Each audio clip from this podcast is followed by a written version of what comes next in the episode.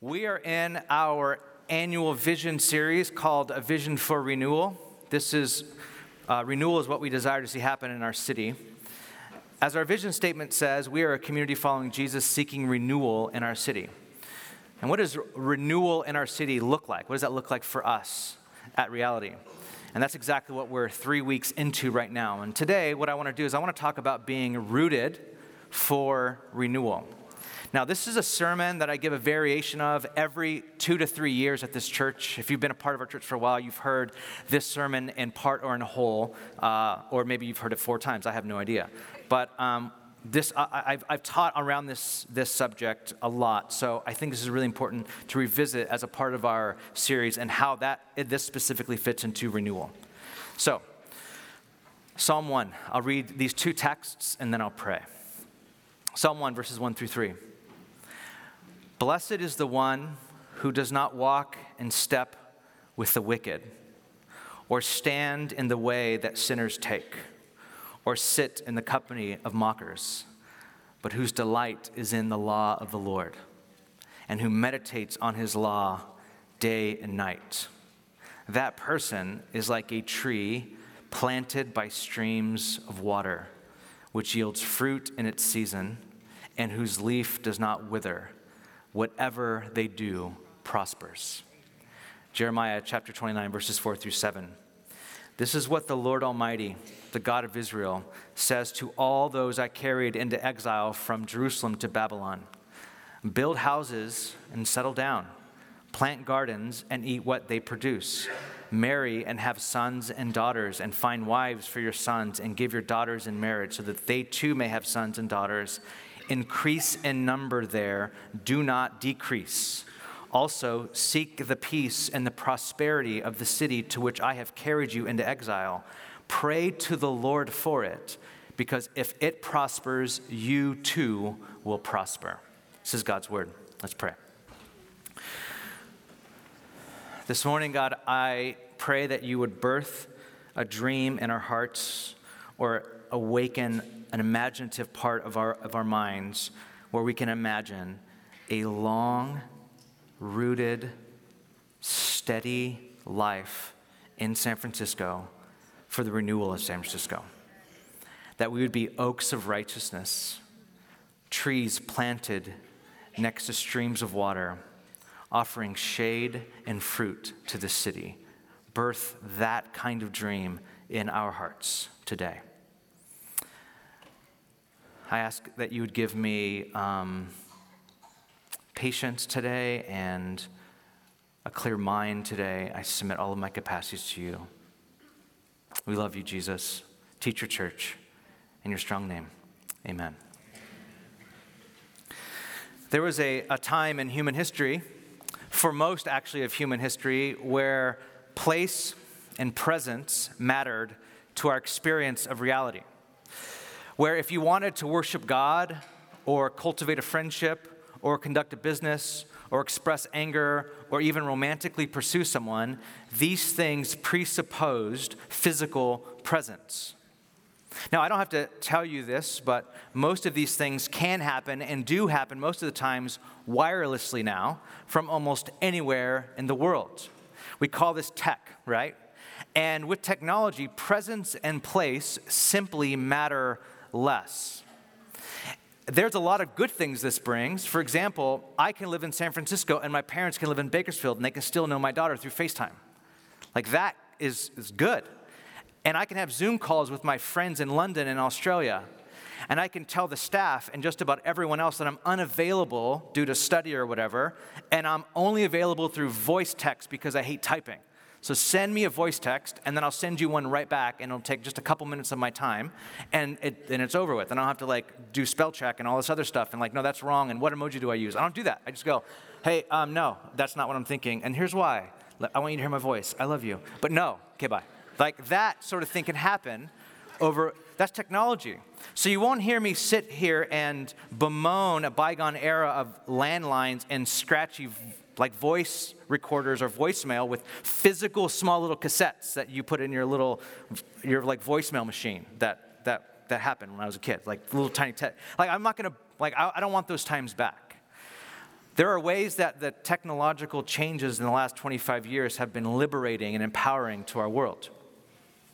But they are not without cost.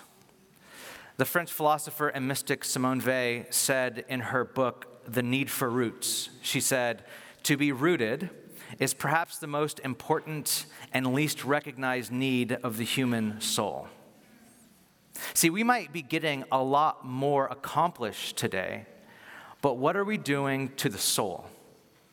Old Testament scholar and theologian Walter Brueggemann says in his really excellent book called The Land that the future of our modern, modern technological movement is the promise that human persons could lead detached, unrooted lives of endless choice and no commitment, which has been glamorized through around the virtues of mobility and anonymity that seemed so full of promise for freedom and self actualization. However, this promise has failed us. Now, how do we know it's failed us? because we all share a deep human hunger that endless choice and wireless lives hasn't solved yet. And then he says this he says, it's, It is rootlessness and not meaninglessness that characterizes our, our current crisis.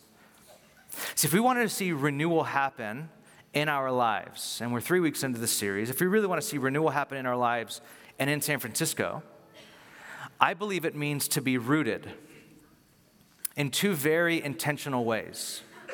If we want to see renewal happen and the flourishing and the shalom, the shaloming of San Francisco through the church, through God's people, we have to be rooted in two very intentional ways as a community. The first way we have to be rooted is in God's presence. We have to be rooted in God.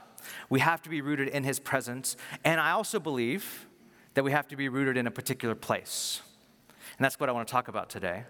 To be rooted in God and to be rooted in a particular place. First, let's talk about being rooted in God. The book of Psalms begins with a picture. Not with a prayer, though it has a ton of prayers in them, or a hymn of praise, though it's a song book, literally. But Psalms open with a picture. And it's a picture of a tree that is rooted by a stream of water. And it says, the psalmist says, this person who is rooted by a, these streams of water is a person who's blessed. Actually, look at how this person is characterized. There's vitality with this person because they are a tree. They're not a shrub or a plant or a weed, they're a tree. There's security in this person because this person's planted, this person's rooted, drawing nourishment from the stream, not waiting for the rains to come, but actually pulling nourishment from the ground because of the stream. There's capacity in this person because they are planted by streams of water. The source isn't rain, the source is coming from the stream of water that's eternal, that's going all the time. There's productivity in this person because they're fruitful. They give fruit. They offer fruit, and the fruit isn't for themselves, it's for others, so they're fruitful. There's harmony here because they bear fruit in reliable seasons. They can be relied upon to bear fruit in this season and that season. And there's a steady stream of life because of water, so they're reliable people. So there's harmony. You, you know how to trust this person. This person, what they say, they do. The fruit they offer to the world is there. And there's permanency with this person. Their leaf does not wither at all.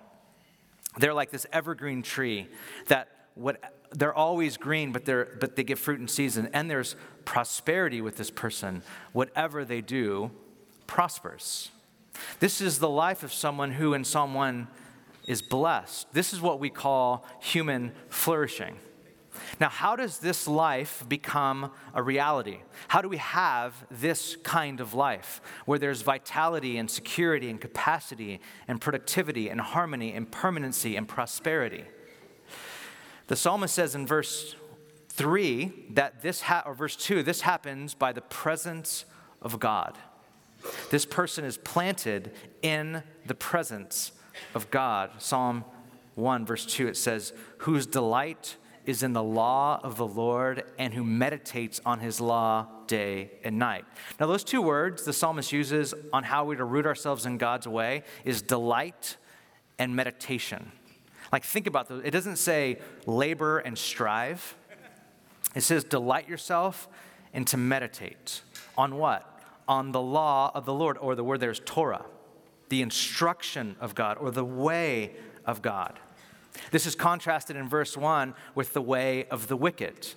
This person doesn't walk or stand or sit in the way of the wicked, but they actually sit, stand, walk, delight, and meditate on the way of God. Now, here's the point of Psalm 1 the way to happiness and flourishing means following not the advice of questionable humans to what they think a flourishing life looks like, but rather the instruction of God. To sit and meditate on the instruction of God. I'll say more about that piece next week. However, this psalm doesn't present us with one picture, but two pictures. One is of a tree. We are to identify ourselves with this tree. We are supposed to be the tree, but that's not enough. The second picture is the stream of water or streams of water. And we're to identify the streams with God.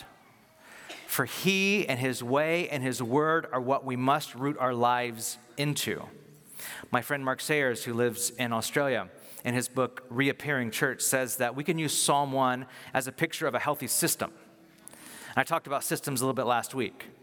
In this system, the input and the source, the input is God's presence.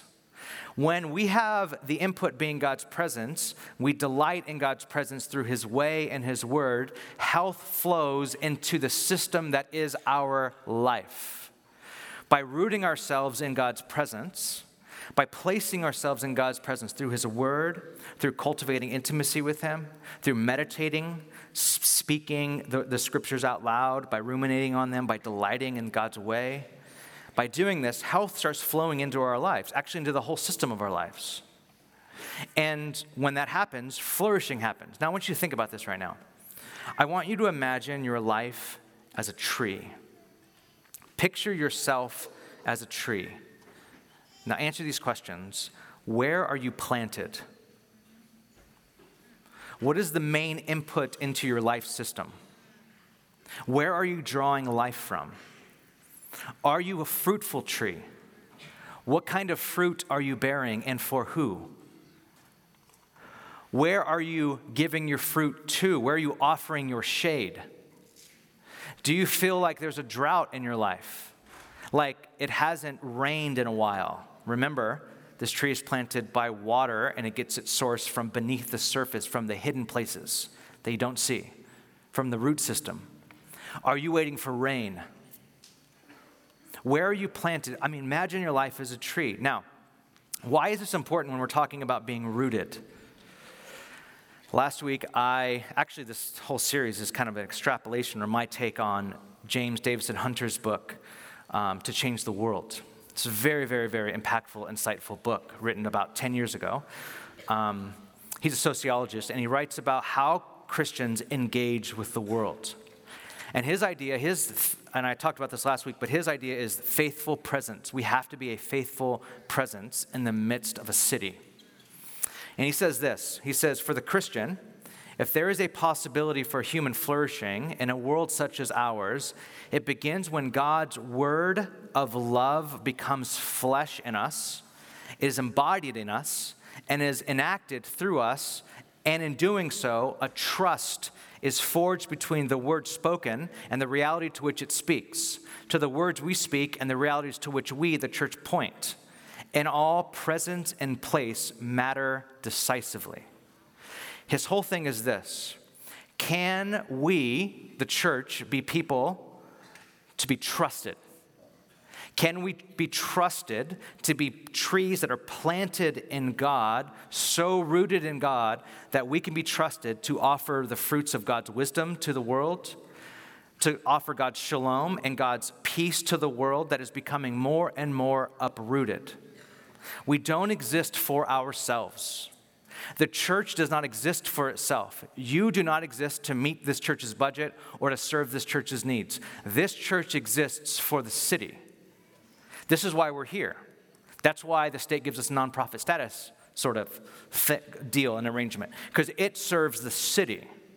This is our whole, and, and so what we must do is we must build a trust where the city can almost depend on our church to be rooted so deeply in God in this city that we're offering to people the fruits of God's wisdom and God's shalom everywhere we go, and God's peace everywhere we go. So, this is, this is, this is really important on why we're rooted in God. Now, let me, let me talk about why it's important that we're rooted in God in a particular place. If we really want to see renewal happen in San Francisco, it will not only take being rooted in God, but I think it's going to, be take, it's going to take being rooted here in the city. And this is where I want you to turn to Jeremiah 29 again. In Jeremiah 29, it's a very peculiar verse of scripture because um, Jeremiah 29, God's people are taken into exile and they're brought to the biggest city of that time, Babylon. And they're brought into Babylon as, as, as people who were, uh, their city in Jerusalem was ransacked and demolished, and people were carried away captive. They took actually the best and the brightest of Israel and brought them into Babylon. Now, there was all kinds of prophecies and prophets saying, let's just, let's just detach from the world. Let's just stay away from Babylon.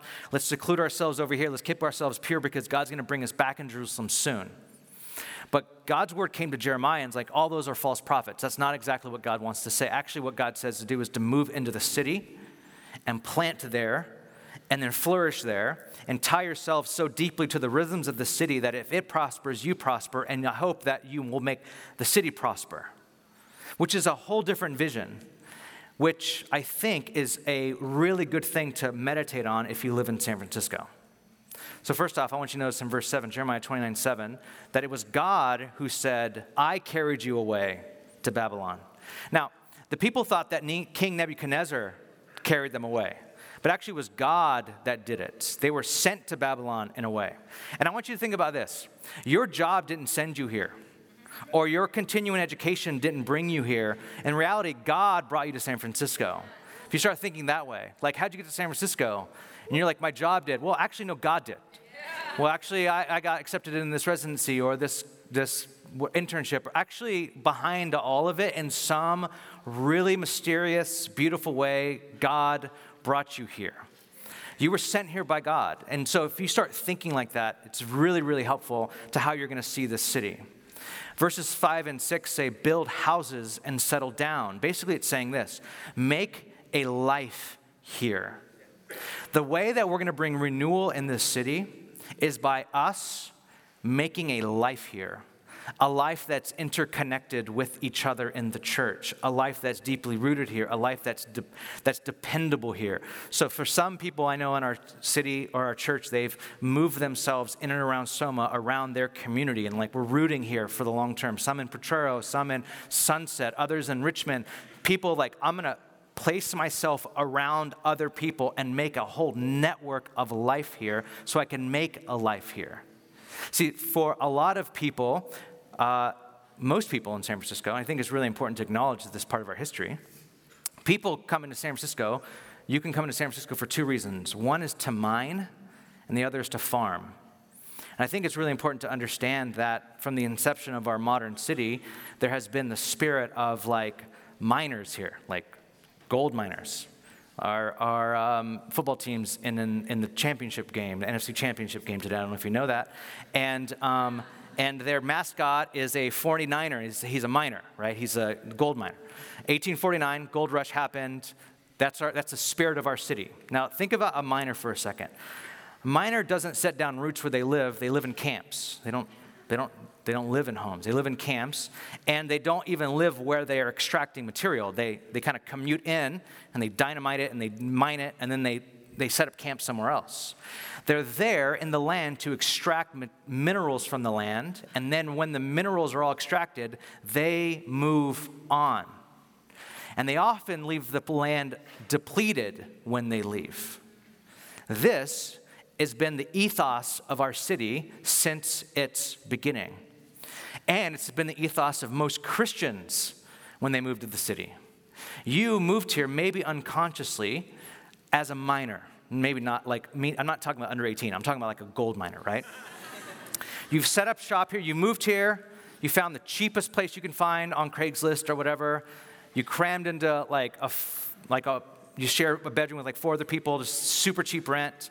Uh, you're here for, for a few years, you're just sucking it up and just get, being here for a few years, and your hope is to strike gold in your career, sell your startup, whatever, build your resume or whatever, and then you'll enjoy this city and its people, but you have no long, you see no long-term future here.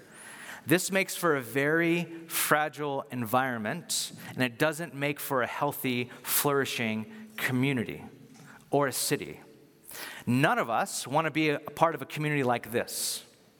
If I said this was our goal as a church, we're going to be here for a couple years until all of us build our resume and we can get better jobs somewhere else, you probably wouldn't come here. If I said that to you, I'm here, I'm hoping to like write a few books, get my name out there, and hopefully get a job in Walnut Creek. That's my job. That's like what I'm hoping to do.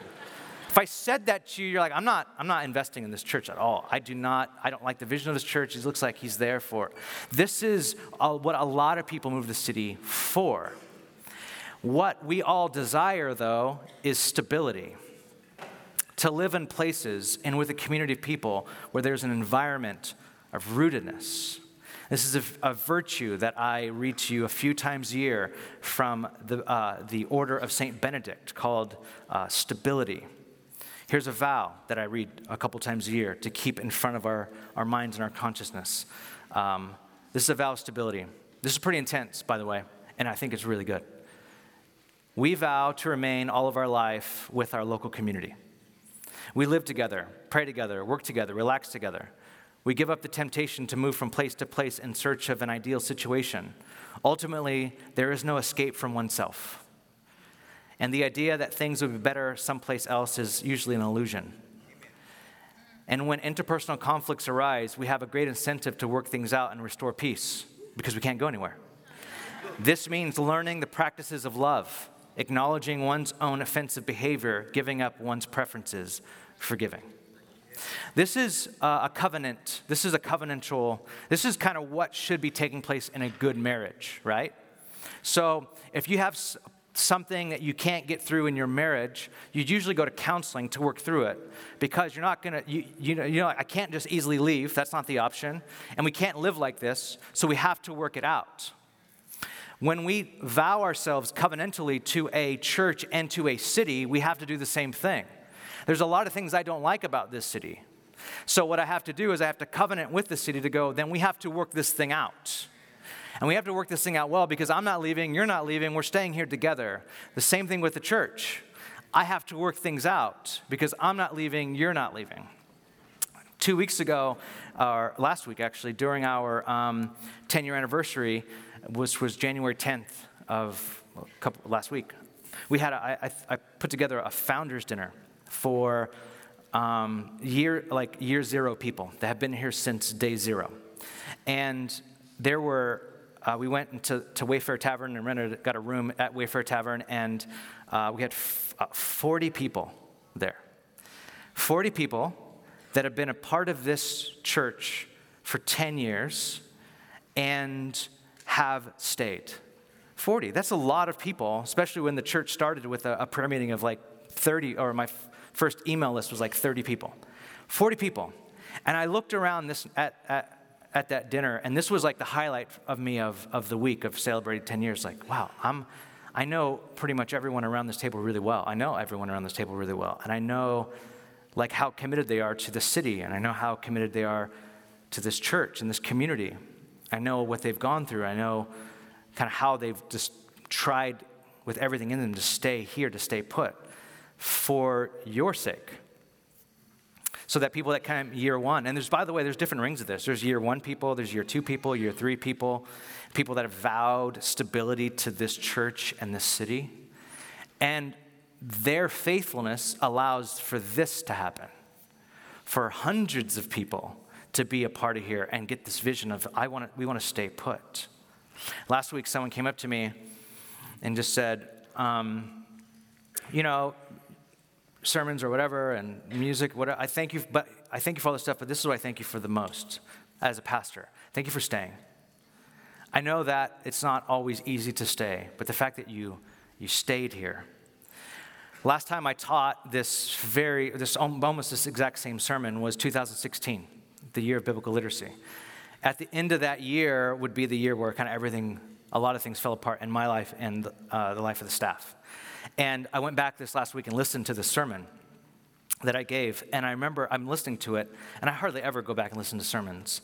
And I sounded so angsty, like so angsty. And I was even kind of getting nervous listening to my own stuff, like, dude, calm down, man. Like, you're so angsty. And I, I was just reflecting on that. Why was I so angsty? And I, I know why, is because um, during that time I was trying to leave. And actually, I was teaching that sermon mainly to myself. And right after that sermon, I would go to Tahoe with our community group and I would journal about trying to leave. On the way home, Ashley had to like convince us to stay. I'm like, I think we're, I, I, I can get another job somewhere. I, I, we can leave. This is not working. I can't do this. We can't do this anymore. Like, I was, I was so full of like my own angst of like, what? I, I don't know if I can make a life here anymore. I don't know if I can give this church what it needs anymore. And I remember what it took for the, at that moment for me to stay put was to live through hell here and choose to stay. But not just that. I think the most important thing, and this is what, when I sat around the room of these 40 or so people, these people have seen me make a lot of mistakes, and they stayed as well. And it's that mutual commitment to they, the people that I've, I've been your pastor for 10 years, I've made a lot of mistakes here, and a lot of you are still here. And that to me is like, wow. And the same way, I've had to live through all that stuff very publicly and choose to stay as well. And then it took finding creative ways to stay, and then being committed to a community that stays, and not being here for me, but for the good of the church and the city. And so there's a couple invitations here that I offer every single time I teach this, and they are this. If you're living in San Francisco for how, I don't care how long you think you're going to live here, choose to be a farmer, not a miner. Farmers have a totally different relationship with the land than miners do. Farmers have to live with the land and on the land and in the land and think of themselves generationally. When I plant this tree, I won't get the crops of this until my, my kids do. They think two, three generations later, am I extracting all the good from this land so that my kids who, who will farm here, the land is depleted? Or do I hand off to them something better than I have? So, the first thing, think of yourself as a farmer planted here for the good of this land. Second thing I'd say is consider staying here longer. If you are doing a two year residency, a four year residency, consider staying double the time. Just think about that. Stay twice as long. If you're here for a year internship, try to stay two. If you are here for an internship, which is a story of, of Sophie who's leading worship today, she was here for an internship and like graduated and came back and moved here.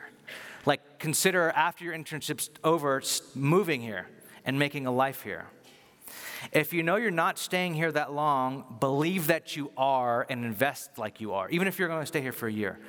Believe that you are.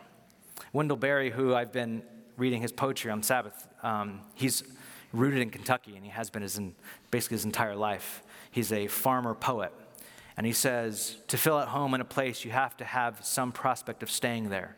If you want to be at home here in this church, in this city, imagine your life staying here. When you have the option to leave, consider your community as a high priority in your career path. So when you're doing your pros and cons list, up on the top should be your community at church. That should be something you consider if you have to leave. Now, there it is. There's rooted in God, rooted in San Francisco. Now, why is this, why is this important in this vision series? When James Davison Hunter uses the term faithful presence, that and the only way we're going to change the culture, impact the culture, impact the city, renew the city, whatever language you want to use, when he uses the, the, the term faithful presence, he's talking about groups of people like us living in cities like San Francisco on purpose with a shared vision and framework of what the world should be like and actually working in overlapping relationships to accomplish this. That's faithful presence. Is that we have a vision of of the future kingdom that has to do with racial equality, that has to do with justice, that has to do with God's presence filling the, the earth, that has to do with the way that we treat the environment. Like it has all of these things built into it. And we are a kingdom of, uh, we're a people who live in that kingdom now as a, as a faithful presence, that we witness to this kingdom, that we advocate for this future kingdom, that we live our, our lives in overlapping networks to see this happen where we want to see other people who start businesses in San Francisco thrive. And so we network and try to get them established here to go, these people have a vision of the same kind of shalom future that I do, and I want to help them do it. It doesn't matter if they go to reality or not. Like, are they followers of Jesus in the city? How do we work in overlapping networks to make this a reality in our city? Think of ourselves, and we have to think of ourselves as trees, like rooted in God and rooted in a place where our nourishment comes from the presence of God and our fruit is offered in the presence of the city. Our shade is offered to the presence of the city. Now, I didn't um, grow up uh, being read to as a child. It wasn't really part of my life as a kid. I was loved and sang to and given a lot of attention, just no books. You know, that was, um, that was my childhood. And so what I'm doing is I'm reading all these kid books for the first time. I'm reading to Juniper for the very first I've never read any of these books. And all of you kind of grew up on these books. And I'm like, I just read her this book. And she's like, You've never read that book? I've never read that book in my entire life. So a few months ago, I read uh, The Giving Tree by Shel Silverstein to, to Juniper, my daughter. And I cried. I didn't expect, I didn't see it coming. In the middle of the book, I couldn't get through the book. And she's too young to know that, like, dad's like, like can't read the page because there's tears and he's like uh. and the thing is is that i was reading this book i don't know why i was crying was it because i wanted to be this tree that kept giving to the loss of itself until there was nothing left but stump but i'm like i love you that much that i'll give all of myself to you until i'm just this stump or was it i was the boy always rushing along to what was next I didn't really know why I was crying. I'm like, why am I crying? Why is this book hitting me with such force as I'm holding my daughter reading this to her? And after some research, I found out there are a lot of people who read this book as adults and see it completely different than they did when they were kids. There's like all kinds of deep Reddit threads that you can get down into. Some saying this book is a picture of what's wrong with our ecology, not caring for our environment, but destroying the trees. Others see it as just a bunch of narcissistic kids just trying to take everything from their parents. Others see it as codependent lovers giving until there's nothing left of themselves. Others see it as a treatment of how men see women because the tree is a female in the story. I was like, dang, there's people have a lot of opinions about this book. and I'm like really new to this whole thing.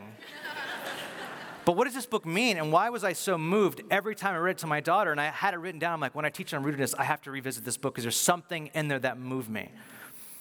I think it's, this book moved me because it's a story about the impermanence of things. And why people get so emotional reading the book is because it's like the opening scene from Up, if you've ever seen that cartoon, that movie, the animated film, sorry, whatever. You see a whole lifetime in a matter of minutes and you relate to it because time passes that fast. And I'm reading it, I'm actually caught up in the fact that time is, does move that fast. As a 41 year old person holding my almost one year old daughter, time flies this fast. And the little boy grows up, and you know that the happiest he's ever been was under the shade of the tree as a child. And you want this kid to get back there. And you know, as adult reading this book, it's not possible to get back there. And you see this tree trying to do everything she can to try to get the boy to be happy. Like he was at the beginning when he was shalom, when he was at peace. And the tree offers itself until it's just a stump just to try to get him back there. And you relate with the boy because you know that life has to be lived and you have to leave, but you come back and there's that longing there and he's searching for something and you know he's searching for something he will never find. You know it. He leaves, you're like, you're not going to find a kid. He comes back, he's a little bit older, you're like, yeah, that, makes, that looks about right. And life is beating him up until the very end. And it ends sad. Actually, Shel Silverstein even said, this is just, it ends really sad. And you might cry when you read it because you too feel this. And maybe it's because we're both the boy and the tree. We're this boy that, like a typical San Franciscan, always thinks something else is out there. And we also have a little bit of the tree in us, in that we just want things the way they were when it was peaceful, when it was whole, when it was childlike. And now we're back again to the mystic philosopher Simone Weil. To be rooted is perhaps the most important and least recognized need of the human soul. Maybe it's not the next job that you need, or the next relationship that you need, or the next thing you need, or the next upgrade you need. What you really long for and need, and all of culture pushes away from it, is the need to be rooted. And when we read the giving tree, there's part of us that knows that the tree knows. This is what it's about staying rooted. So we've talked about trees and streams and roots and exile and home. I think what this all has to do with each other is, is really about our deep human need to be rooted and at home with God. This is the exile that we all feel. This is like the, the, the resonant note in every song and every book, like the giving tree, the thing that strikes a chord in us. We want to be at home we are all homesick. We just feel it more in San Francisco because for a lot of us, this isn't, quote, home. And we all feel homesick. And our real home isn't in Pennsylvania, and our real home isn't in Southern California. Our real home is in God, whose love goes after us with epic force to bring us home and bring us into, into delight. Like God is that kind of God that keeps going after us to bring us back. And what you might be sensing today, feeling today, even in the room, is this is a God who's after you to bring you back home, to root yourself into Him again.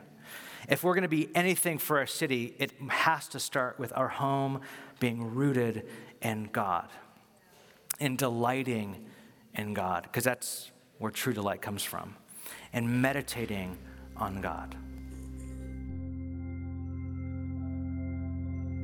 This teaching was recorded live at Reality San Francisco.